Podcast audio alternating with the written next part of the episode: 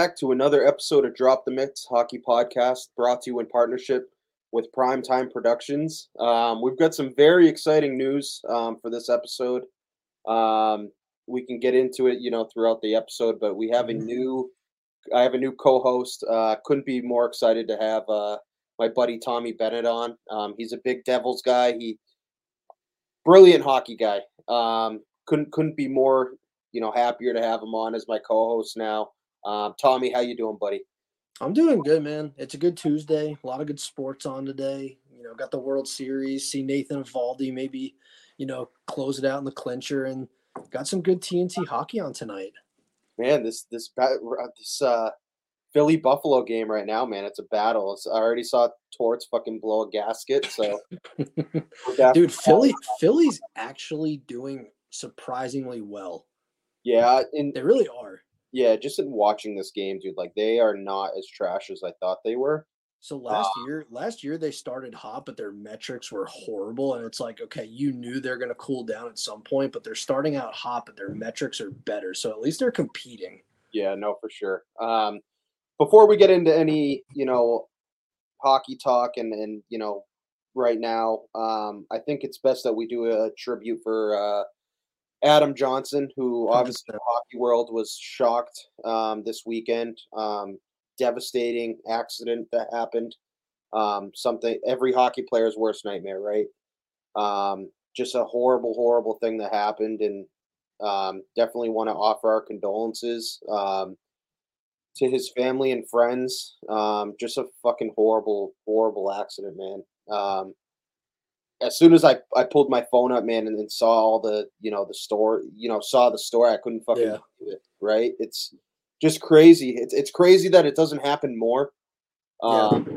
obviously, when it when it does happen, it's it strikes everyone. You know, all hockey fans, players, everyone, everyone mm-hmm. affected. Um, so, like I said, we want to offer our condolences um, to his family, his friends, and yeah, rest in peace, Adam. It's awful, awful story. Yeah, I mean, thoughts thoughts go out to his friends, his family, even the pl- the other player that was involved. You know, yeah. I hope that player, you know, can. I mean, it's it's tough. I just, you know, I hope he can just still manage to just go through his day to day life. I mean, it's just a horrible, tragic accident, and just rest in peace, Adam.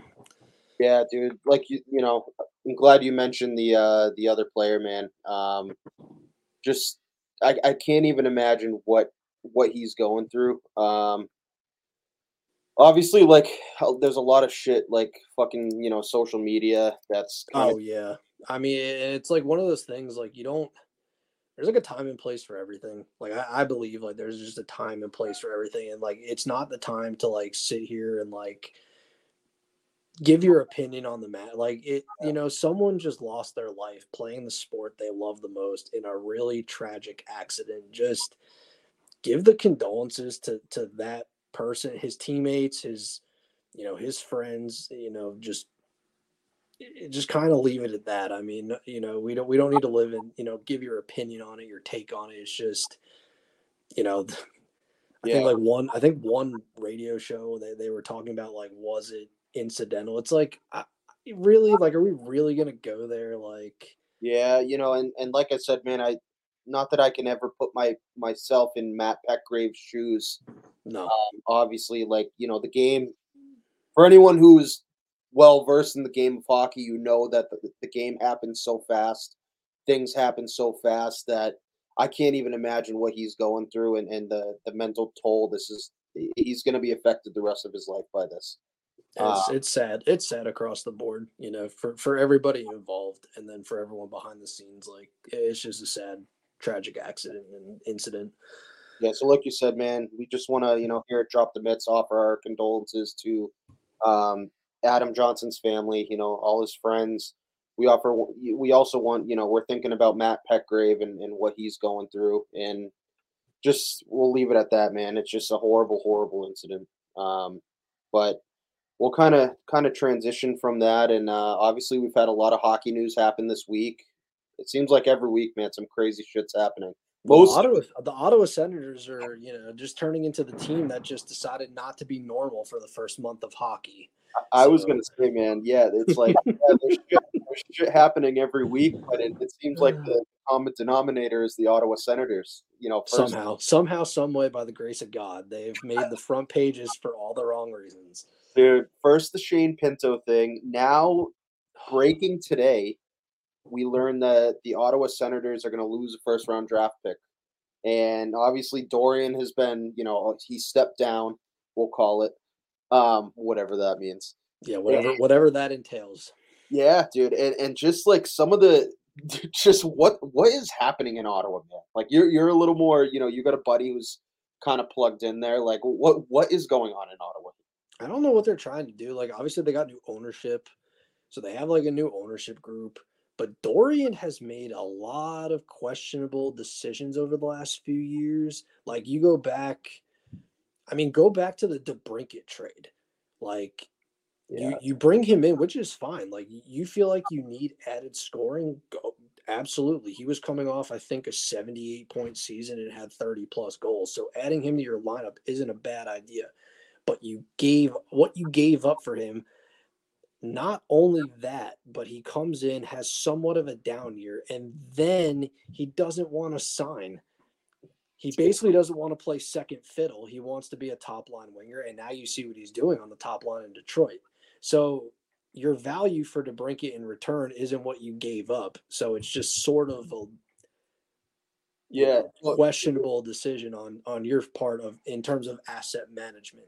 Right. And what's what's crazy about that is like yeah, exactly. You look at some of these trades, right, and you're just like, what in the hell is like I, I don't understand. But then you also look at some of these free um, draft picks, man. Like, granted, they were high draft picks, but he's hit some pretty pretty big home runs, right? Yeah. Talk oh yeah, hundred percent.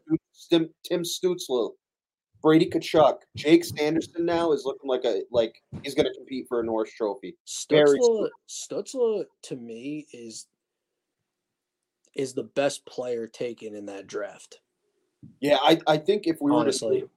were to if we were to I think I'd be curious what people thought and what the result would be if if you did a redraft, I guarantee number one Stützle would go number one. Like I couldn't agree with you more. Like. Lafreniere, I don't think is a bad talent. I, I I have my own thoughts on the Rangers that I've literally argued with people before.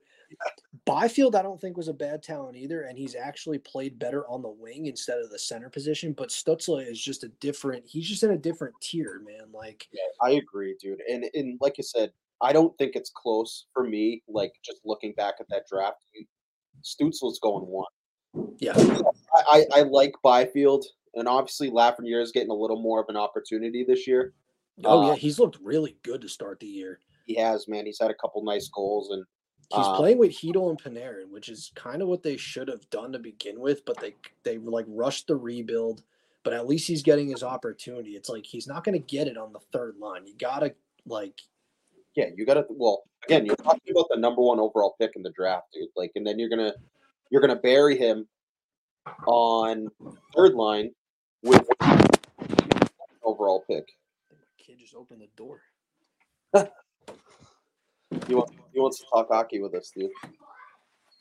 He, um, chucked, he chucked something down the stairs and it like opened the door. I'm gonna drop the bits with you, dude. but uh, yeah, dude, like you know, Kaapo Kakko and Lafreniere were both buried on that third line, right? And it's like you have two top two picks that are getting third line minutes. It's like, what is going on here? So the like, problem is, I think like the one year, I forgot what year it was. They kind of like, I'm not saying they overachieved, but they kind of like overachieved. Like they, they were competing really hard. They fought for a good playoff position, and basically ownership was like, okay, like we gotta win. Like, let's yeah. start being really competitive. And then they started going all in. It's like you rush the rebuild with these kids. It's like, you know, let them develop and be these players that you drafted them to be and like the caliber of talent that you took one and two, you know, overall in those respective drafts. Yeah, this and you know what's crazy, kind of pivoting back to the the Ottawa thing is the this is a huge time for them, dude. Like they are on the cusp. We've you know, we've talked uh Mikey and I on previous episodes that three teams, you know, in the in the Atlantic that are very close, right? Buffalo, we've talked about Ottawa and Detroit. And now you're talking about the fact that that Ottawa is going to lose a first round pick. That's like pivotal, dude. The only thing that's nice about that, which I don't think there's a nice way to put it, but they get to choose which draft I think they give up the pick. It's either 24, 25, or 26. And and they're they're I don't know how they're going to decide that, dude. And they have to decide it, I think, before is it 24 hours before this year's draft? They have to make that decision. I've I don't know. I didn't read the article. I didn't see like Yeah, so I'd be curious to see because it's like, well, like how how do you even make that decision, right? I wonder if like you look at the draft class, like is it a strong class? Is it a weak class? Like is it a class worth giving up a first for? Like or what are we losing yeah. by giving it up? Like is there a pro or is it a low like this year's draft was loaded. Oh my Like, god. this year's draft was insane. Like you could have had like I think the I don't even remember when the Rangers picked, but they ended up with Perreault. I'm like, that's ended still a that's still a good pick. Gabe Like, Perreault, and you picked in the twenties. yeah, he's you lighting know? it up in BC right now. And he Like again, yeah, it's, it's like that would have been a kick in the pants if they lost a pick in that draft. So I wonder if they get to choose based on like who's coming up and like where they would maybe draft. I don't know how that works. I, I don't think you could decide to well, we decided this draft class isn't worth it. So let's just go ahead, hand it over. we'll try the next one. Yeah, we'll try the next one. That'll be gotta fine. think- You got to think based on where they are as a team. Although now this could like really change. We had talked right before we you know hit record, talking about well, what's going to happen with guys like Brady Tkachuk, captain of Ottawa. Like again, his brother left Calgary. Like, is there a chance that he possibly leaves to to come back to the state? Mm, Well, we can pivot this to the GM thing because Dorion is gone. I believe Staios is the interim or he's going to kind of take over, but there are rumors. I don't know if it's official. I haven't seen it, but I've seen it float around for more than a week now that Peter Chiarelli is a candidate to take over in Ottawa. And as a Bruins fan, my condolences. My condolences. There's no way. And if he makes really bad decisions there, like, yeah, you do wonder, like, is is enough going to be enough? Like, you know, when is enough enough? Like, he's not going to waste the prime years of his career if they're not going to flip the switch. No, and, and honestly, dude, I obviously he is nowhere to the extent of a guy like Mike Babcock, right? Like obviously two completely different. Yeah, but just two different. But what I'm saying is, is how do these guys keep fucking getting jobs? I I can't for the life of me understand. Right, you're starting to see former players that actually know, right, that have the Mike Griers, the Danny Briers, they're starting to get these opportunities. But again, we're once again talking about Peter mm-hmm. Chiarelli getting a job. I, I can't for the life of me understand it. He's actually in St. Louis. I forget what his role is there. I think he's. I don't know if he's the assistant manager or assistant to. I I, I know he has a role with the Blues. Assistant to But- the regional manager. but like but this is a guy that traded the first and second overall picks in 2010 for a bag of pucks basically yeah, like I, he traded Seguin for essentially nothing dude, I he traded taylor hall for adam larsson one for one. Why like those two trades alone should be alarming for a core group that's trying to make the jump. That's just my personal opinion on it. Like if you're a team that's trying to get over the hump you do have pieces in place. Young. why would you bring in why would you bring in that guy? Man he's gonna trade he's gonna trade Chychrun for like a for like derek forbort I, like, like yeah, why I would you do that. like why would you want that guy leading the charge? Like did anyone not see the edmonton tenure? Yeah, fu- it, like as look he he helped deliver a championship. Now gorton laid the foundation but he put on the fi- the finishing touches. But dude the contracts he gave out towards the end were so albatross that it like you, you really didn't know what the future of the bruins was going to look like like why would you want that guy to be in charge of your hockey team Well, you know, and and just just kind of going back to the, you know, these former players that are starting to get opportunities. A guy that I think would be a phenomenal fit, Jason Spezza. Why are we oh not? yeah he's with he's with he's with dubas right now right in pittsburgh yeah yeah, Why are we not talking about this guy getting an opportunity? He played for the Senators, right? What? And you're going to go back to sure. It makes no sense to me. You're setting yourself up for failure at this point. I wonder if Spezza would. I think he would. He would maybe be inclined to take it, or maybe he's just learning the ropes right now, like Briere did. Like What when Briere uh, basically spent all that time in Philly, and then he finally got the job. Yeah, and like I said, what better guy to learn from than Dubas, man? Like, say what you want about him, he's a he's a good GM. I don't think I don't think his entire tenure in Toronto was bad, to be honest. I think he made some moves that hindered the franchise a little bit, but he also made some really good trades that really like helped kind of shape the roster out a little bit. You know, I and I think he, if we're looking at it, and honestly, we aren't Toronto fans or whatever. We're just outsiders looking in. So it's, I feel like he put them, he gave them every opportunity to succeed. Right? I mean, a roster that loaded, man, like, and you just can't get it done. Obviously, they've had serious goaltending issues. like, They still do. they still do. The- I feel I feel like they put all the blame on Frederik Andersen, but if you look back, dude, his workload was insane. No wonder why he like flopped in the playoffs. He was out of gas.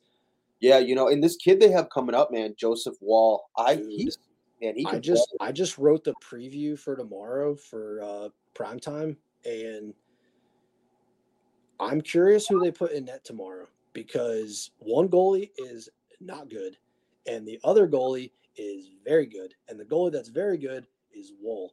So Swayman leads the league in goals saved above expected with 7.5.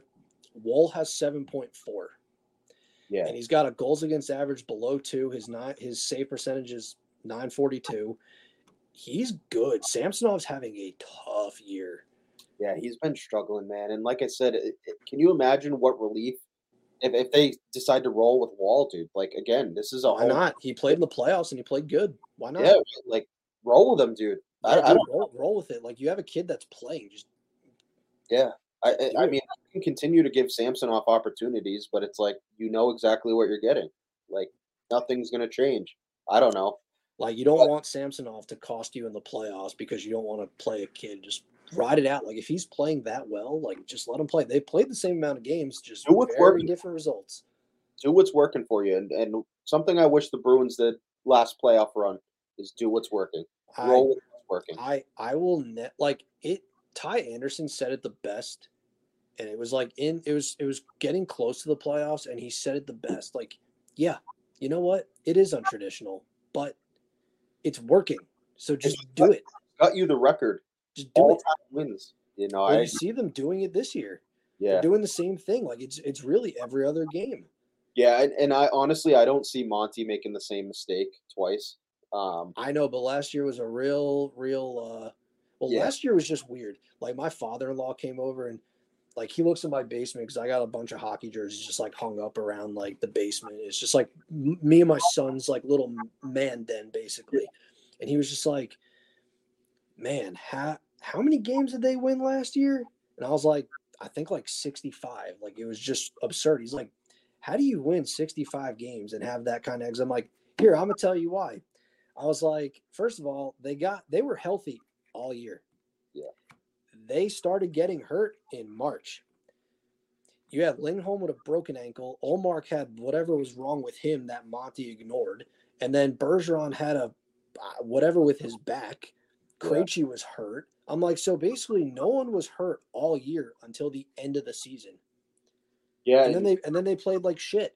Everyone's like, they're doing great. I'm like, yeah, it's March, and they're basically winning games while looking really bad. yeah. But that was just the theme of the season. You're starting to kind of see the same thing. Obviously, they're starting really hot, but we are getting bit by the injury bug a little bit. So it kind of we'll get into that a little bit. Like obviously, It- we got hit with a with a brutal suspension, right? I was deserved. It was There I- was no sense in making that play. Like, what's crazy about it, dude, is I was going through looking at other suspensions that have occurred right at the beginning of this year. One that another four game that happened was Rasmus on Rasmus line. right on Patrik Laine, and I look at that and I'm like, okay, like consistency, right? Like Yeah, yeah, yeah. four games, and you look at Connor Clifton, right, on Nico Hischier, that was a two gamer. Yeah. You know, and, and honestly, McAvoy, let's call it for what it is. He does have history, right? Like, yeah, that's what I was about to say. I was like, he has a history, and I'm sure they factor that into it. You know, he's gotten fined for the slew, the slew foot in, in 2022, 2019, I believe it was on Josh Anderson. He's gotten fined for tri- for it was a fine for tripping. Didn't he get a one game for a hit? On Josh, was that Josh Anderson? I think I can't remember, but I, I think someone said he got like one game for for like a, a hit to the head, like something yeah. something similar to this. I believe it was the Josh Anderson in 2019. But like again, it's you look at the play and like the consensus was from Bruins Twitter, right? It's like, why the hell are you doing that? What yeah. what was even, what was even the point of that? So you know what? You can argue that well, Ekman-Larsson had his head down, right, and, and, he was just skating through. No, he leaned up, dude, and made sure yeah. made contact with him. Not to mention the puck wasn't even close to him. Yeah, and I, I, get moving to the front of the net. I get, you know, we're in the offensive zone. They're buzzing. I mean, and I get trying to get a goal. Like the game's tied. But you, you don't make that play. You don't do like there's no reason to do that. Like if you want to set up body position, set it up. But you're not sending a message by by making that hit. And now you're suspended four games. And it, it's a rightfully deserved suspension. Like, I mean, if you know, play stupid games, win stupid prizes. Like, it, it's a shame because not only is he out, but Matt Grzelcyk's out for a few weeks. So you're right. down your top pair. Right, and so that kind of now we're we're seeing you know the Bruins made a couple moves today, bringing up three defensemen. Uh, yeah. Matt Grzelcyk's going to be heading to the LTIR. Mm-hmm. Uh, and now we saw Parker Wotherspoon, Mason Lohrei, and Ian Mitchell get called up. Um, in wow, Zboril didn't get called up. I, I guess the Zboril experiment's over. That's exactly what I was about to say, but man. Ian Mitchell has not looked great. No, and, and what's crazy about it, dude, is yeah, you said you said it best, man. I think this whole experiment is is over, right? I mean, he's he's Brett commented on my tweet saying that you know Zboril's getting he's on the third pair in Providence, right? That's and bad. It is bad, and it, it, even man, I he's shown flashes, right? Like, but he, uh, he, his health has hindered his development. Hundred percent, and you know what? That's not to say that Zboril can't go to another team and get another opportunity. I just think his time here is faded. It's yeah, because the amount of prospects like on the blue line just fighting for spots, it's like there's other guys that could either do the same thing he can do or they're climbing further up the chart. Right, so to speak. And so who are the what are the pairs going to be? So if I had so based on what it was Connor Ryan that came out with it today saying that Mason Lohrei was going to be paired with Brandon Carlo. Good. Getting, getting top pair minutes, which is exactly what I want to see. I don't want to see him on the third pair with Kevin Shattenkirk. No offense, Kevin Shattenkirk's no slouch. He's a very good veteran. No, but if but so Carlo and Lohrei played in the preseason, and they they played very strong together. They complement each other very yes. well. We were just talking about Brandon Carlo's game, stay at home defenseman. Again, a very safe defenseman. I love that for Mason Lohrei. Mason yeah, Lohrei is very good taking the puck taking things upon himself and breaking the puck out himself, right? And if, his, skating, if, his skating is great, and you know he's a former forward, obviously. So yeah, his mm-hmm. skating is is great, and and he's I, a rookie. He's going to have miscues, but that's where Carlo can come in and he can, you know, just pick up pick up on those miscues and just kind of cover for him. Yeah, and, and so in, I'm I'm going to look it up. I think Parker Wotherspoon's going to be in as well. I hope I'm pronouncing his name correctly. Uh so, so it would it be Shattenkirk and Lindholm? If I had to guess, I'm a, I'm trying to look through it right now because I know Connor Ryan um, at the morning skate this um, this morning he had posted the practice line. So yeah, right now we're looking at. I don't know if this is actually like you know we talk about first line, second line, third line, whatever. Yeah. I think with this team, that's not really the case. I think it's pretty much just there's three lines that you can really roll. Get the fourth line out there for some juice and yeah. So right, uh, I just pulled up. This is from uh, Fluto Shinzawa um, this morning. Um, Hampus Lindholm and Shattenkirk listed as the first pair. Okay. Um, I like that. Low Ryan Carlo, and then Wotherspoon and Mitchell. Um, I don't know how you would divvy Wait. that out. Wait, where's Derek Forbort? So Derek Forbort didn't skate this morning. Neither did Brad Marchand. Oh well, They have okay. they haven't announced yet if Forbort's going to play. It's looking like he probably is going to play. Okay. Um, obviously, by the time this episode gets released, we'll know. like, Yeah, but if I had to guess, it's probably going to be, you know, Forbort and Mitchell, which that's fine. I, I'm fine with. That, that's fine. the offensive line, obviously, they they had Pa- uh, Patra and um, Zacha Pasta, um, Danton Heinen, Coyle, DeBrusk, JVR, Geekie Frederic. Love that line. And then Beecher, Brown, and Steen. Bro, this Patrick Brown thing is starting to like. I, I can't for the life of me understand it. I, I mean, I don't, I don't know what he does that they're like, we need this guy, we need him. it's a veteran it's a veteran presence because obviously tomorrow we're going to be playing guys like Revo. We're going to be playing guys like Bertuzzi. We're going to be playing and I'm not saying that he can match up with them, but at least he's going to be in that locker room with those kids to calm them down, right? And to kind of like keep them on their track and keep them playing their game. Um, because Revo's really good at doing that, man. He's a really good aggravator. All those guys are. Don't forget that they brought in Max Domi. We just brought up Bertuzzi. You know, they they know what They they're doing. get, they did get tougher.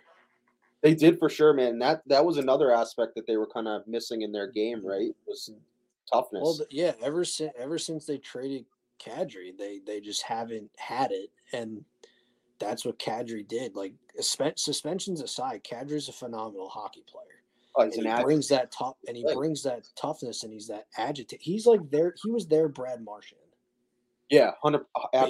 basically, and it's like you lose a guy like that, and they've just been trying to find it since then. Whether it works or not is a different story, but they have it. Yeah. This I- is a game where this is a game where you miss Milan Lucic. oh man, I, I can't even begin to tell you how excited I was for a Revo Lucic bout I think everybody wanted it. Like everybody wanted that center ice, like the old days, like like when he beat up what was it, Komisarek at center ice, and then Oh just amped up the crowd. That's what we wanted with Revo in the centennial centennial jerseys. Like, let's go! Like, and- this is a huge game. Like, start aside. Like, I mean, everyone's had this game circled on the calendar. It don't matter if the Bruins are one and eight. Flip flip the flip the the record. I mean, it doesn't matter. This game is like you know the Toronto's coming to town. Like that's that that has a lot of weight to it. Yeah, it's a huge game, dude. And like, yeah, you know, we're talking what ten games in, and yeah, it's a huge game. Like, this is a huge test for us. Like, obviously, we're down significant pieces. Yeah. but I'm curious to see what the compete level is and how Brad Marchand with. Let's face it, man. There's there's adversity right now, right? With injuries, suspension. I want to see how Brad Marchand can kind of rally the troops and how Yeah. they respond in a game like this. Because man, they could easily go in there and absolutely shit the bed. The start, you know, I think and- I think it's going to come down to defense. I, I think like as as stingy as the Bruins have been, like with their defense, it's like you're down two pretty significant pieces, mm. and that's kind of your success right now. Like you're you're Yeah. built on low scoring games and defense and goaltending, and even though you're averaging three goals a game, you know Yeah. Toronto could Toronto can easily score six if they really feel like it. Yeah, so man, kind of to obviously Auston Matthews in town, and, and you being a big Devils guy, I gotta ask you, who do you think is the best American-born player right now? Right now, in this, I know my pick right now, man. I think you're gonna be probably really pleased with it. I think Jack Hughes is the best American player right right now. like I- like this season, I think Jack Hughes has been the best player just all season. Like what he's done historically is absolutely huge. Like what he's done through the first six games is something only Mario Lemieux and Wayne Gretzky did. Well, if you're a new hockey fan, those are arguably the two greatest players that ever put on skates and played the sport that we're talking about. Yeah, so for, for for you to be in conversation with those guys, that's a pretty big deal. And the most points through I want to say it was like 14 through 6. It was like the first person to do it since Mario Lemieux in 2000 and 2001. which is That's outrageous. that's kind of nuts. Like I think he's on pace. Like it sounds exaggerating, but I think he's on pace for like 200 points. Like obviously that's not sustainable. No one's going to do that. Like Connor McDavid didn't even do that last year, and he was on a ridiculous run. But Jack Hughes, he really took it personally. He didn't get 100 points, and he's gonna hit 100 points this year. Oh, without a doubt, man. And, and honestly, I was listening to uh, the Empty Netters boys, and they brought up a really good point, man. Like he's always been a, a pretty confident person, yeah. right? Like it just seems this year he's taken a completely different step, man. The playoffs. Yeah, and you know what? It built him. Experience. And I I forgot who they were playing, man. The patience that he had, it, it was in overtime. The goal that he scored. I don't know if he's. I'm trying to remember who they were playing, and he just. Is it this year? This year, he he was kind of wheeling around, wheeling around in the uh, offensive zone. The Islanders. Island. It was the Islanders. And dude, he's just the confidence that it takes to just hold the puck and just wheel around like you're not playing against other NHL players. And then to finish it, it's like this dude is on another level right now. The weirdest, the weirdest thing about all that is like he he does it slowly and then he just hits like lightning and just goes. It's uh, it's just ridiculous what he's doing. He's arguably the team's best player right now, and he's going to have to be that player because Nico Hischier's out now for no one knows he's not traveling. Yeah. So, but Hughes is Hughes is on a different level, man. Yeah, we had the you know Mikey and I talked about this earlier about what you know right now the Hart Trophy is the Connor McDavid Trophy, right? I mean that that it's just the way it is. And what would it take for a guy like Jack Hughes to win this trophy? I think for the pace that he's on, it also would take the Devils winning the Metro. I think, right? And that's if mm. McDavid comes back in his his usual. Yeah, yeah. You know, I think it would take Jack Hughes on the same pace that he's on. Also, the Devils winning the Metro. Yeah, I think is what it would take, and and that's not even the craziest part about this is by the end of the year we could be talking about three Hughes brothers winning awards in the NHL, which is I yeah. I can't even fathom that. Not two brothers. Two brothers has never hasn't even happened. We're talking three brothers for the Hart, the Norris, and the Calder, which we we haven't even talked begin to talk about Luke Hughes yet, too. I mean, he's he's, he's Luke Hughes is right now second in points among rookies. Quinn Hughes leads all defensemen in points, and Jack Hughes leads the league in points. It's just, just fruit for thought. Fruit for oh, thought. that's what I'm saying, man. And just watching, even you know, you being a huge Devils guy, you can probably speak to it better than I can, but like I, I've been able to watch Jack or uh, sorry, Luke Hughes. I was really disappointed, man, that I didn't get to see him at the prospect challenge. He was there, didn't dress up. Yeah, he, said he didn't dress up. Yeah, he, like, he, just he saved all his ammo for uh, training camp. Dude, and I saw so I saw him standing by the Zamboni. I think it was I forgot what day it was that I texted you, and I'm like, dude, he's playing. Like he's here. Like he's uh, he's standing at the Zamboni with. He was talking with Simon Nemec, and I'm like, he's gonna play. They're gonna be paired together. They're gonna light it up. never I was like, man, uh, that would have been fun. Uh, yeah, that was a cock tease. But yeah, dude, he's unreal. Like, and I was kind of surprised that Simon Nemec, Nemec didn't make it either. I, I don't know. I mean, you kind of called it though. He he had he didn't have a bad preseason. Like he he showed really good flashes offensively. Like he was really good in the zone. He could toe the blue line. He was good with the puck. He had good vision. He was making plays, crisp passes, but he just got caved in badly defensively. Like it was to the point where it's like that's a scary rookie pairing. If you just put Luke Hughes and Nemec together, like that's not a good way to start the year. Like you don't want to do that. These cannons, dude. Like I don't know. I feel like they get caught a lot. I don't know. I it's hard to say, man, but like again, you even said it, man. He he's not ready, and he's probably the most. He's probably the closest to ready, right? Yeah. In that organization, um, as far as like rookie defensemen go, but he's. I think he's like the he's the next in line to basically make the jump, and I think eventually he's going to. It may be this year if if they think he's ready, but Fitzgerald already said like I'm not going to rush him. Like they're yeah. just going to take their. They don't need to. They don't have to. They're, it's not yeah, it's not imminent to to rush him. And uh, you know, kind of kind of staying on that path of like defense Devils defenseman. Did you by chance get to see that clip with uh Kevin or Chris Rooney and Kevin Bahl. I don't think I saw that one. Dude, I I have to share it with you, and I'm gonna share it in this. It just was it was the funniest. He he literally I think they were playing Buffalo, and him and Kyle Okposo were in like a scuffle. Oh yeah. he was already being called, and he's like, Chris Rooney just he was mic'd up, dude. Hot mic comes on, he's like, literally like grabs Kevin Bahl's jersey, goes, "That's a fucking penalty, and Kevin Bahl just looked at him like, yeah, you're right.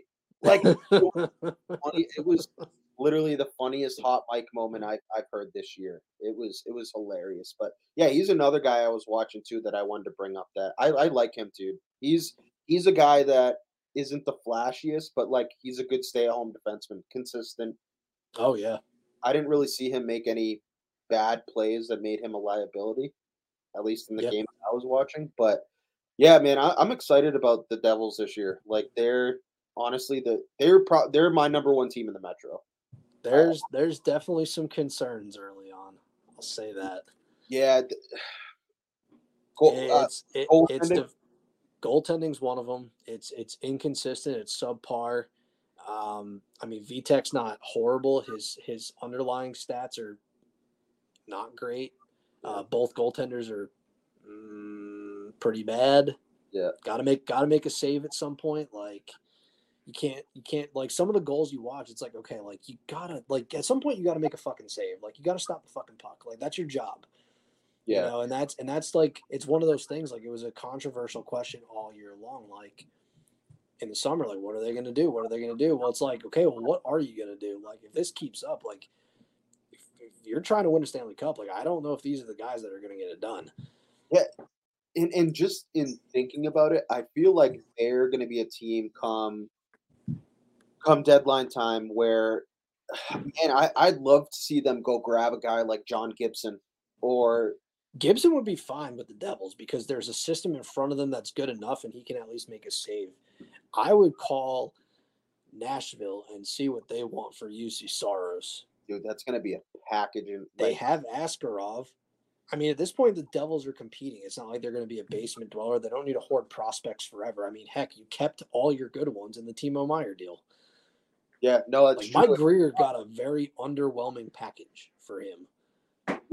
Which people were kind of questioning, right? Because it was like one of his first moves being in there, and it was definitely questionable. Because I was like, well, I feel like, I feel like they really hyped it up beforehand, right? Where So were- Carol, so Carolina was in the mix, and then they bowed out. And then after the deal was made, I was like, why couldn't Carolina make that trade? Why? Their prospect pool is just as talented. They're in a much more win now mode than the Devils are. yeah, Why wouldn't you make that move? Like you have the ammo. Like why didn't you pull it? Like unless they just wanted a certain prospect that they didn't want to budge on. But yeah, you know, and, and just kind of going back to the Nashville thing, that's a good point. I forgot they still had Askarov. They have him. I, I mean, there's no telling like what he'll do, and he got so much, so much draft capital in the Jeannot deal. It's like, man, if oh you God, if you don't- don't even remind me of that trade.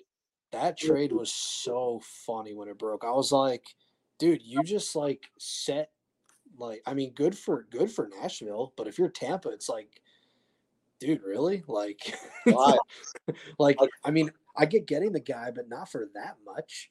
Well, they probably knew that the, that first round pick or whatever, however, you know, they're all going to be towards the end of the the you know said round. Yeah, But even still, man, like that dude hasn't isn't doing anything. Like He had a he had a record he had a career year the year before, but like he was brutal last year. well, they he was hurt in the playoffs, so he didn't do anything. It just it, like he gave up a lot. yeah, I, like correct me if I'm wrong. They have him in like a third, fourth line role, which like in So- Nashville, I'm pretty sure he played top six minutes. So I did a I was on a Twitter space with I think like Shakri started it. You, you do you follow Shakri? Shakri, right? Yes, I was on a Twitter space with him and we were just like shooting the shit and we were all talking. I was like, Tampa Bay is just trying to replicate that third line that they lost after that last cup. They don't have Yanni Gourde, they don't have Blake Coleman, they don't have Barclay Goodrow. And they're trying to replicate that because that line was so impactful. oh I remember a Rangers fan looking at me, they're like, and they're I was they were like, man, they paid Goodrow a lot of money. I was like, yeah, but look what he did in Tampa Bay. You're bring you're paying for that intangible factor of how much he impacted that team in the playoffs. That's what you're paying for. Yeah, and and look at it, man. All those all those guys went on to get huge contracts for the Yanni Yanni Gourde is low key one of my favorite centers in the entire league. I love watching Yanni Gourde, dude. Dude, he forechecks hard. He's fast as shit. He can score. Like that guy can literally do anything and play in any situation.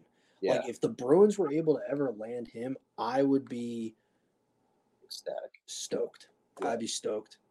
Yeah. No, I'd be he's fun to watch. And like, you know, Goodrow as well is fun to watch. Like those not anymore. It's a, they're different players, man. Like Jeannot is a big brute. Like those guys were fast. They could score, they could forecheck, they could just kill you with hits. Like that line played so hard, man. Yeah. Like that's a line that was so instrumental to their success. Oh, 100%, dude. And yeah, it's it's a player I'd like to have on my team thinking about it right now. Although I'm I'm happy with what, you know, we've seen from Freddie, JVR, you know, the the bottom 6 guys. I'm I'm thrilled with it. So, um I do think a flip is I do think a script has been flipped though. So like also so all summer all you heard was the Bruins need a center. The Bruins need a center. Every center that was available or potentially available was linked to Boston. I mean, they could have had if the Islanders wanted to trade Pageau, it would have been like, oh, the Bruins could use him. It's like, why would the Bruins use him? He's basically Charlie Coyle 2.0. They don't need that. But any center was linked. I think this team could use another scoring winger if it doesn't pick up because at five on five, man. So ironically, against Toronto, they've scored the same amount of goals. Toronto, a third of their goals have been scored on the power play.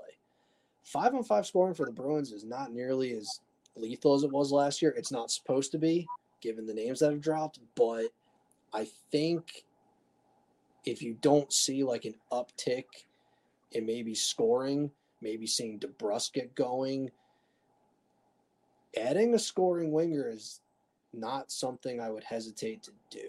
Well, what's interesting too is the fact that they moved Zacha to that left wing, and I, I was really interested by that because he looked, he actually looked really good at the end of that game playing on the wing. He's comfortable at wing. He can he and, can play wing, and he did last year too.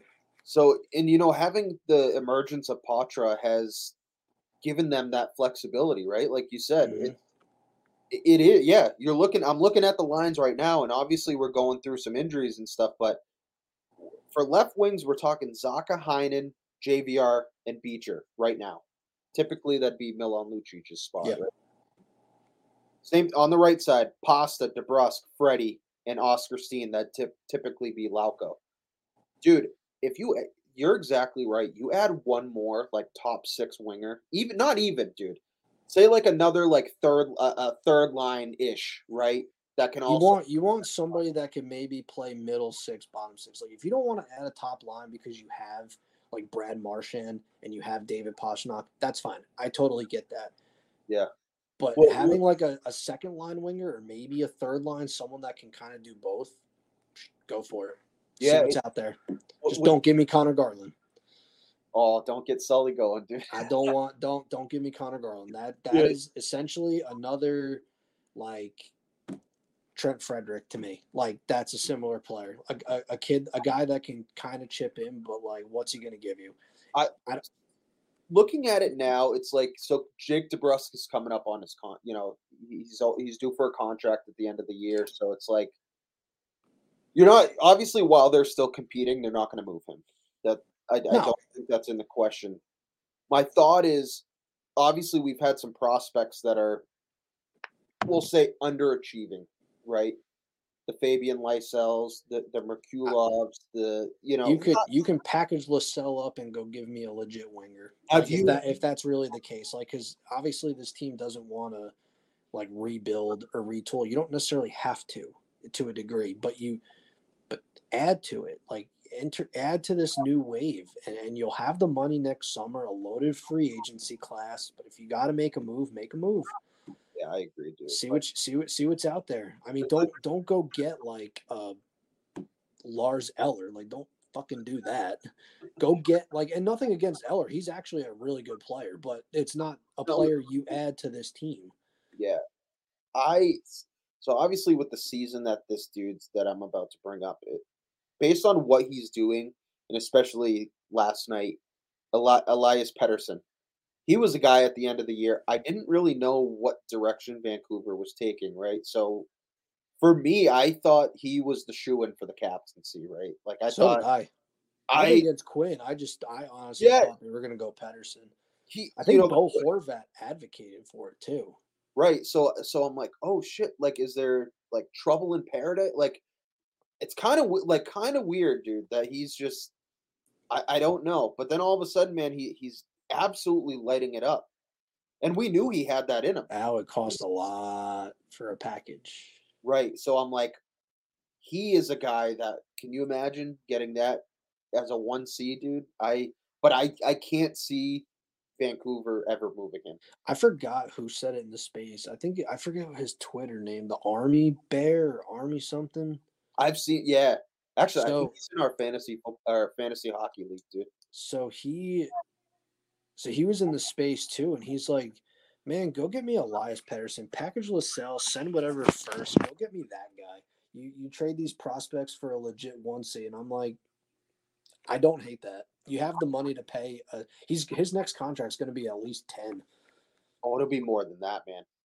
Especially with the cap going up as much as it is. A one C that's still under twenty. He, I believe he's going to be 24. yeah under twenty six. I'm thinking like 12 and a half. If I had to guess, He just broke 100 points last year. He's going to get like David Pastrnak money. right. And I yeah, I'm I'm thinking about it. I'm like, I would love that, but I just can't see Vancouver moving on from him. No, I no. I think honestly, They, if they find a way. Yeah, they'll find a way, man. And honestly, they they they've been fun to watch. Well, Quinn Hughes even said it too. Like, you know, he, he kind of came out and was like, we need to figure it out. Like, we're not really kids anymore. So Yeah. it's like, if you're trying to take that next step, like, you want that guy helping lead the way. Yeah, no, hundred percent. Like they're they're in a good spot. Like they were fun to watch. I watched them last night, and uh yeah, they like I said, Pettersson was lighting it up. Hughes Hughes is Hughes. We know we know what we're getting. He's fucking gross. Um, JT Miller, man, was was kind of a hothead. It was kind of funny to watch. He's Yeah. always been that way, though. Good Yeah. player, though. he plays with that bite, which I like. You know, he was, you know, he got a minor penalty and then he started freaking barking at the ref. Another minor, and it's like, dude, this dude's a fucking. But um, I don't know if you've had the chance to watch any uh, college hockey this year. I, you know, obviously this is our first pod together, and we had, we're kind of still learning. Uh, I don't know if you've had the chance to watch any college hockey. There was I've seen I've seen highlights. I haven't been able to like super tune in. I actually just found out that you can watch the games on ESPN Plus. yeah, So I'm like, okay, like I can actually tune in college hockey, and then there's like five NHL games on, and I'm trying to write, so I literally just turn on as many NHL games on as my TVs allow. Yeah, dude. So this past week, I got to go watch um, BC versus Michigan State at the Conte Forum. That was a good game. Oh my god, man! This I hadn't seen him, but Will Smith, Ryan Leonard, and Gabe Perreault, man, I, I was mind blown. They had a and honestly, their power play too. You add Cutter, so we also saw Cutter Gauthier, right? They're all on a unit together, and I'm just watching them friggin' buzz around, dude. I'm like, what is happening? And I, I get, you know, I get really into it talking, you know, when when Mikey and I would talk, you know, college hockey, and it's like the state of college hockey right now. It's Oh, so yeah. watch, dude. I mean, every single week you're seeing highlight reel goals. There are legitimate stars in college hockey right now. You know, like again, I brought it up last week too, and it's like most likely the first three picks in this year's draft are going to be Coming, they're coming from college hockey. Yeah. Two of which are co- going to come from the same school. Obviously, Cole Eiserman hasn't played a game at BU yet, committed there. Macklin Celebrini has got to be the favorite for the Hobey Baker right now. Like th- th- what he's doing there as a freshman, we haven't seen since another another freshman at BU, Jack Eichel. He's just fucking Mm. insane, dude. Like Isn't he it- projected to go like first overall this year? he's projected to go one. So I'm like, I'm looking at. We were looking at it last week, like where he could possibly go, and obviously, San like, Jose. dude, you know who at the time? Well, it's a draft lottery, so I don't know. But like San Jose sucks. They're They're- so bad. They're junk, dude. And but you know what's crazy is when we looked last week and it was like a live reaction on like while we were talking. But literally the second worst team, the Edmonton Oilers. Can you imagine, dude? I, I'm fuck I'm sick of the of the Oilers getting these guys. Like I'm sick hey, of it it, would, it would it would convince McDavid to be happy, I guess. dude. But but even then, like Chicago was right below them. Pittsburgh's Pittsburgh's actually not that far uh, if you looked at it now because they're they're they're like last in the East. Yeah, I'm gonna pull it up now because honestly, um, Probably a lot's changed in a week. a lot. Well, that's what I'm saying. Like, let's see these standings, dude. The league. So right now, the worst. Oh yeah, it's changed significantly. So now we're talking San Jose. Oh, eight and one. Oh my god. They they historically they said it on Chiclets, like they historically could be one of the worst teams just in history. Like What's- they're they're so bad. Like that roster is bad. Like, I'm trying to like give them. I'm excited for their future, right? Like they have a lot of players that they've drafted who I know a decent amount about that they're going to be exciting. Not anytime soon. No, they got a couple of years. If they if they can get like a good pick this year, you know, probably suck, get another one next year. Like they could have a decent like they could be like the Arizona Coyotes. Be just be like they have you have these young kids that are just really fun to watch. Well, and you know, I what what I kind of what it reminds me of is, in a few years, you're gonna see San Jose looking like these three teams in the Atlantic that that I just talked about, right? Buffalo, Detroit, Ottawa. Those three teams, dude, have had top draft picks. You know, go through the list, dude, of And they hit on them. and they hit. And I think San Jose is kind of trending in the same direction, right? If they They're can hit, then William I X like drafted really high. He's last he's year- he's got some talent. he, you're looking at I would say probably a one C at that point for him. I mean, that's Mhm. probably his you know his His ceiling. ceiling. Um, Will Smith got drafted first round last year. Dude, that was good pick. Great pick. Quentin Musty got drafted. I, I want to say it was 26th. The fact that he fell to 26 eh, from Sudbury, dude, he's unbelievable talent. I couldn't believe when he got drafted and they announced his name. I literally thought he was already gone Yeah. I- because he was projected fit, top 15 at least. Well, the right? fact that like, like I, I mean, I was I was like fairly knowledgeable with the prospects in this draft because I got a buddy. He he covers the he covers like prospects, like that's what he writes about, and I would like go over all his stuff, and it's like when Zach Benson fell, I was like, Jesus fucking Christ! Like how the? I'm like how the but then I'm like looking at this entire draft, and I'm like it. All these good players are to fall because th- there's so many of them. and it's also a difference in how teams evaluate these guys, right? You know, obviously there, there's a completely different way that one team is going to look at a guy like Zach Benson, right? Well, yeah, that and that's like how drafts go. They're just a crapshoot. Like, I mean, you really never know how a draft is gonna go. Like, yeah, you, Like- you know, Yeah, just it- the way it is. yeah. You know, and what's crazy is like these hearing these like draft stories, man. Like obviously the last Chiclets they had Logan Cooley on.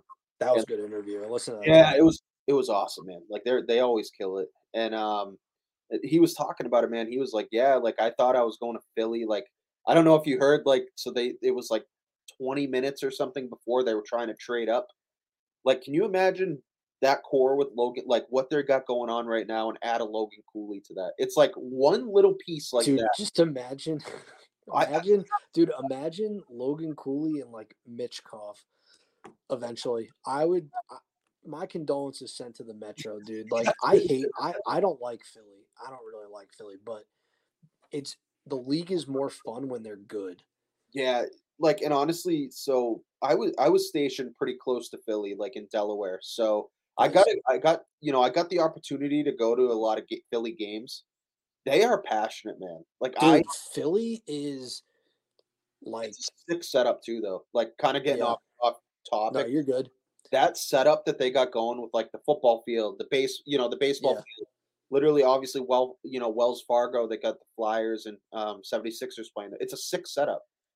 I think And Shu, I think Shukri was there for like games. Well, I forgot what game of like the NLCS or whatever, and Yeah. he just like showed up. I'm like, dang, like shit is so close, but Yeah. it's such a cool vibe. But dude, I, I I don't care what anybody says. Best atmosphere is Citizens Bank Park. That is the most electric sports Really? atmosphere I think I've ever seen. really, dude i would like like i almost want to like run through a fucking wall when they when they play like that is the most animated crowd yeah, like dude. i've heard through my tv and the only other time i heard like a super animated crowd through my tv was when zdeno char had a broken jaw and they like oh cheered his God. name that was like deafening like it was nuts man that was that was chilling, dude. I I still think back on shit like that. That dude was an animal, but I I I miss Chara. I get sad. I I I, I miss. Uh, I do. I miss Bergeron, dude. Like I I actually was sad for. Like I felt like someone died. It it's sad, man. Like I Like I knew it was coming.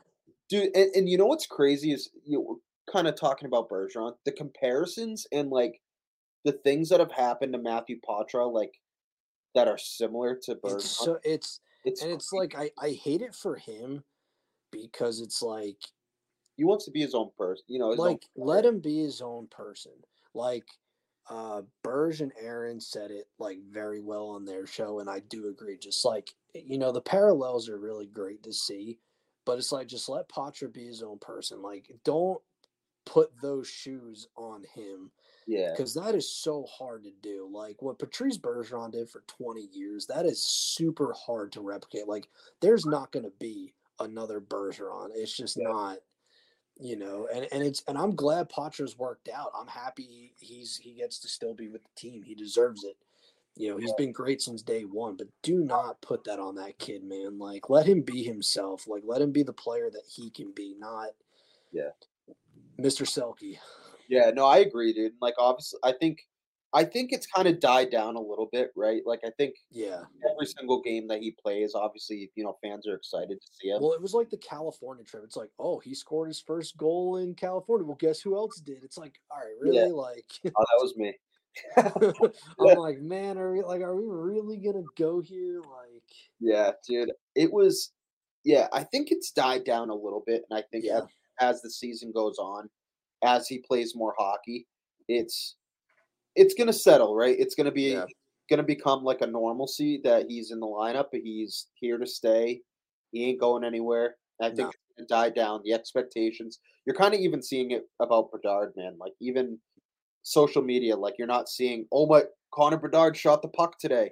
Here's a video. Like yeah, you know, it- it's starting to die down a little bit, which is good. You know, uh, the season's getting rolling, but yeah, no, I agree, dude. Like, let him be his own person. Like, he's gonna pave his own way. He's gonna make his yeah, own path, and he, he- we're happy to have him. Like, he, thank God he fucking panned out, man, because he completely washed away the the idea that we need another center, right? Like, we're not even talking about that right now.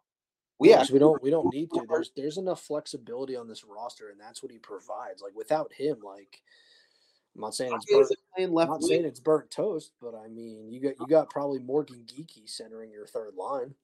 Yeah, no, and and that's what's you know you you said it best. He provides that flexibility. We get to move Zacha back to the left the left wing, where he had a great year last year, dude. Yeah, You know, it's exciting. So I'm I'm you know I'm pumped about it. Pumped about tomorrow. I'm gonna be in the building, so super fired up about that. But uh, yeah. I gotta pray. I gotta I gotta pray for no injuries come April. oh man, like It's usually it's usually my luck like so i don't know if you know this like i don't live in massachusetts no, I know. yeah i live in north carolina Yeah. What I was gonna ask you, what part do you live i'm in? I- in um i'm up by like app state oh, so you're like, i'm in the mountains yeah. My buddy I'm- lives i'm more out west So one of my close buddies that's, you know, in my wedding and stuff, Yeah. he It's right outside Holly. So we went we went and visited him.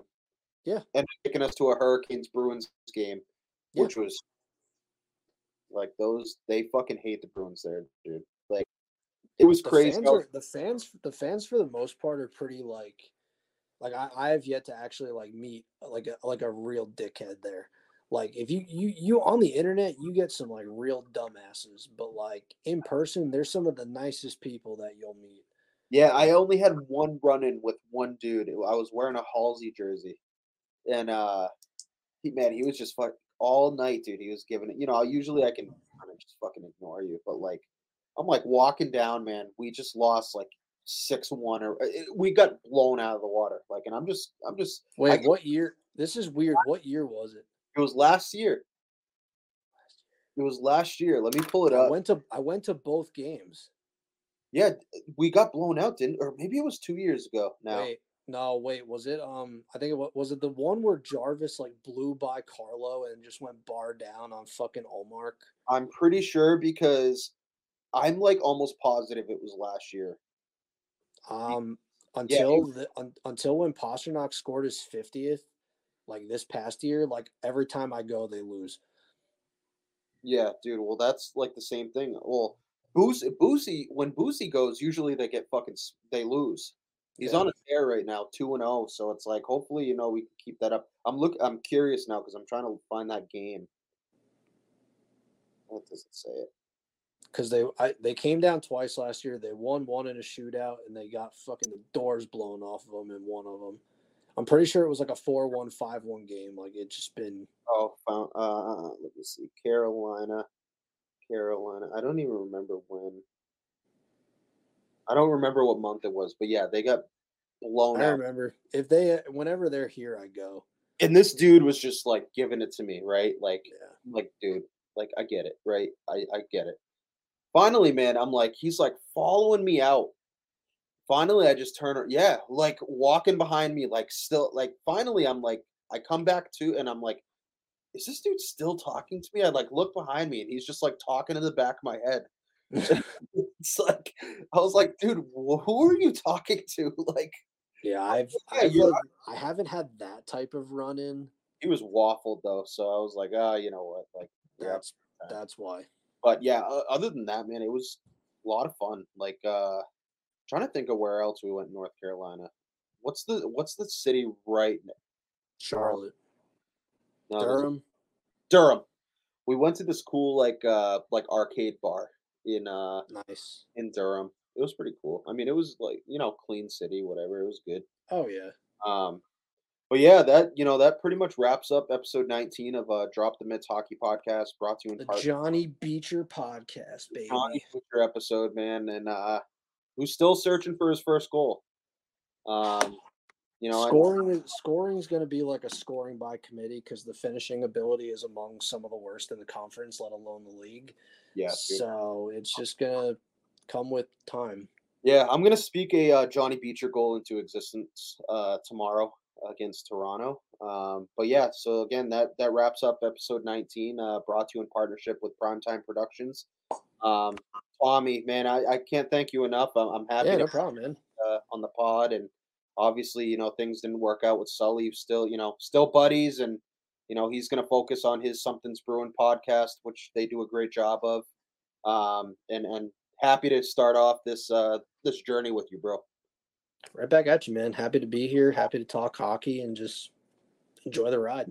Awesome man. We'll uh we'll see you next time. We actually got a really exciting interview um for you guys um from the national development program uh Brodie Ziemer. Um he's unreal talent um committed to the university of minnesota um having a great year this year. So hope you guys enjoy this interview. Uh take care guys.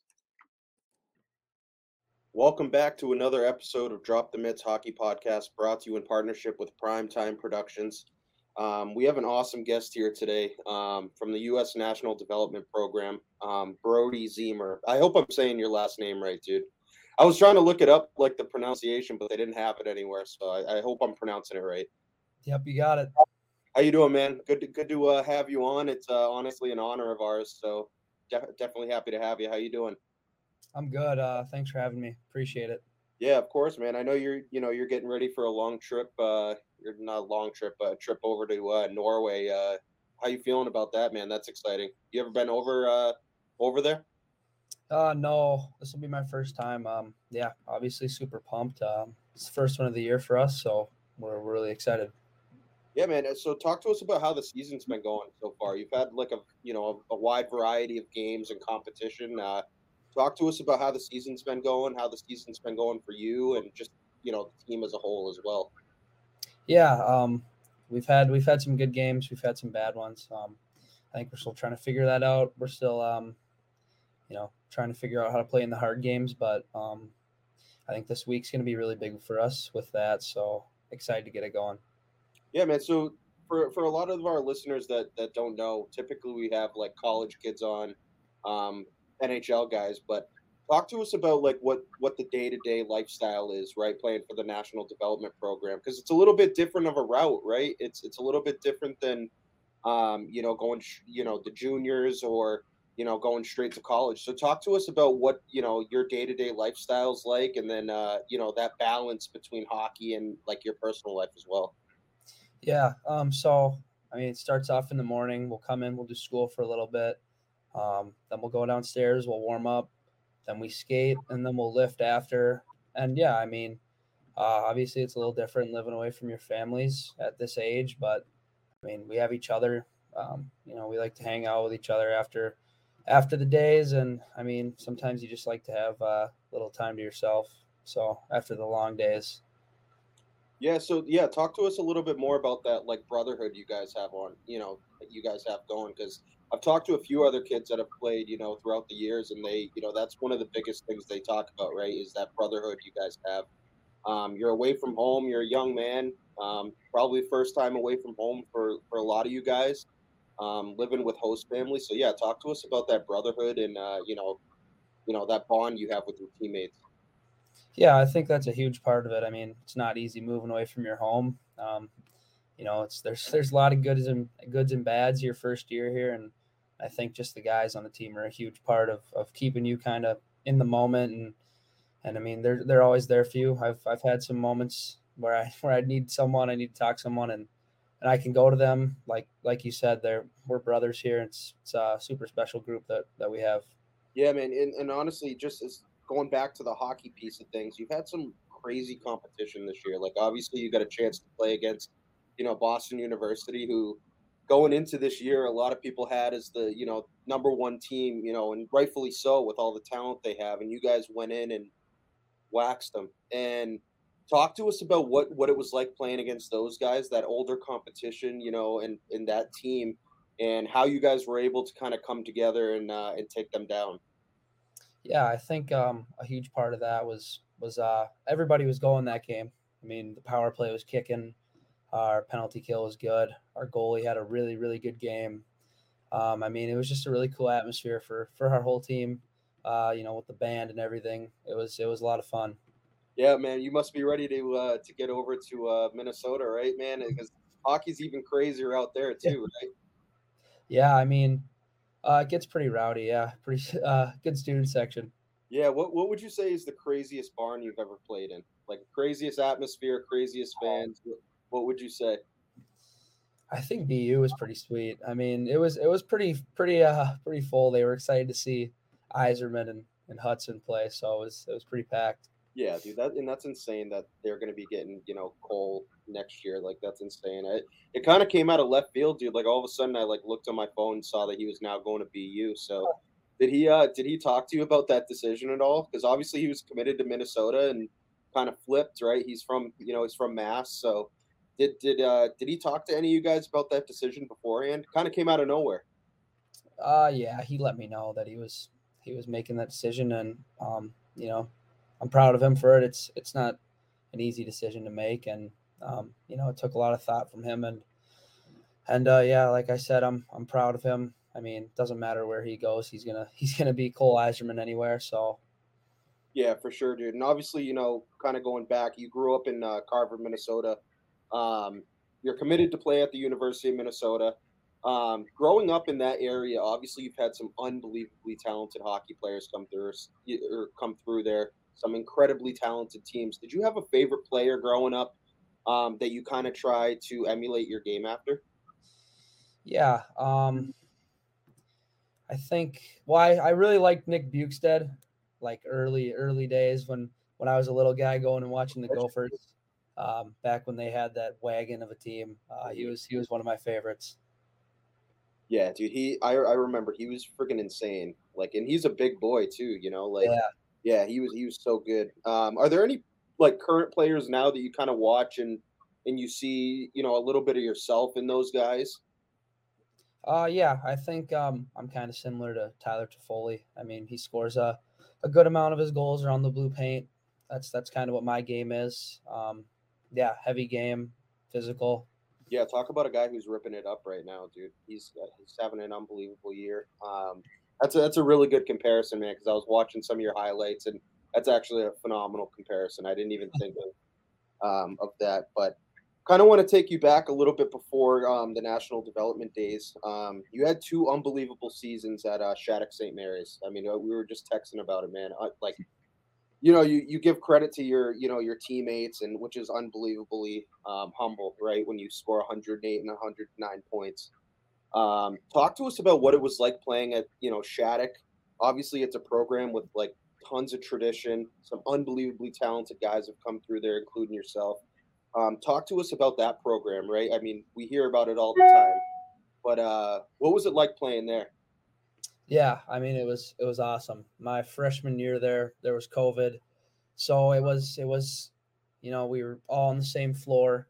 Like our team was so tight that year. I mean, pretty much just played hockey that year. There wasn't a lot of school; it was kind of online. Um, What's better? Yeah, I mean, um, yeah, I got to go up against Eiserman, Celebrini, Hayden Park, Will Skahan, John Whipple, Drake Murray every day. Like that was that was a huge piece of development for me, I think. Um, and then my next year there, um, got to play with John Whipple, Kristian Epperson again. Um, had another really good year as a team. Got second. Um, yeah, I mean that place is awesome for for kids who want to take their game to the next level. And and I think like another thing is I, I grew as a person a ton there as well. I mean, you live away from home, you got to manage your classes and school and, and hockey and all that stuff. It's, it's, um, it's an awesome spot. Yeah. And, and that kind of leads into my next question. Like, you know, how did you kind of balance that, right? Obviously you had to focus on school. You just brought up, you know, obviously the COVID year was a little bit different, right? Where yeah. it was mostly hockey, but you know, being such a young man, like how did you kind of take it upon yourself to, to find that balance and, you know, be able to get everything done. Yeah, I think it's just um, you know at the end of the day, it's just having that maturity and, and knowing that you you have homework due on whatever it is Thursday. You got it, you got to do it. Otherwise, um, you know it's going to build up and you're just going to become stressed, and then takes away from the hockey part. And you know it's that's definitely not something you want. Yeah, and kind of going back to the hockey piece of things, you mentioned some some pretty pretty elite names, right? Some some competition that you got to play against on a uh, on a daily basis. But uh, tell us what what that did playing against those guys did for your development. Like what obviously playing against those kind of guys, and I'm sure that you know they probably say the same about you, right? Like being able to go against talent like you and, and all those other guys you mentioned. Like how big was that for your development? Yeah, it was huge. I mean, not only are they super super talented, but they work really hard. So I mean, going against them and whatever it was, a one on one or or just a two on two battle drill, like they're they're giving it their all. And and if you want to compete against them, you got to give, yeah, I mean, as much as much or even more than they are. So it's it was huge for me.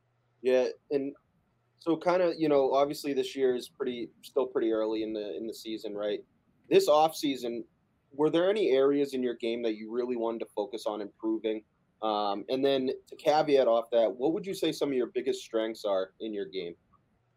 Yeah, I think this summer I, I spent a lot of time on my skating and, and just my strength overall. Um, that was something I kind of at the end of last year I talked to the coaches about. That's something I need to focus on, and, and that's what I did. And I thought I took some some good strides this year with that. But um, yeah, I think some of my strengths are just seeing the ice, um, my shot, I think I think I can get it off quick and and uh, you know surprise the goalies a little bit. And yeah, I think just my my compete level.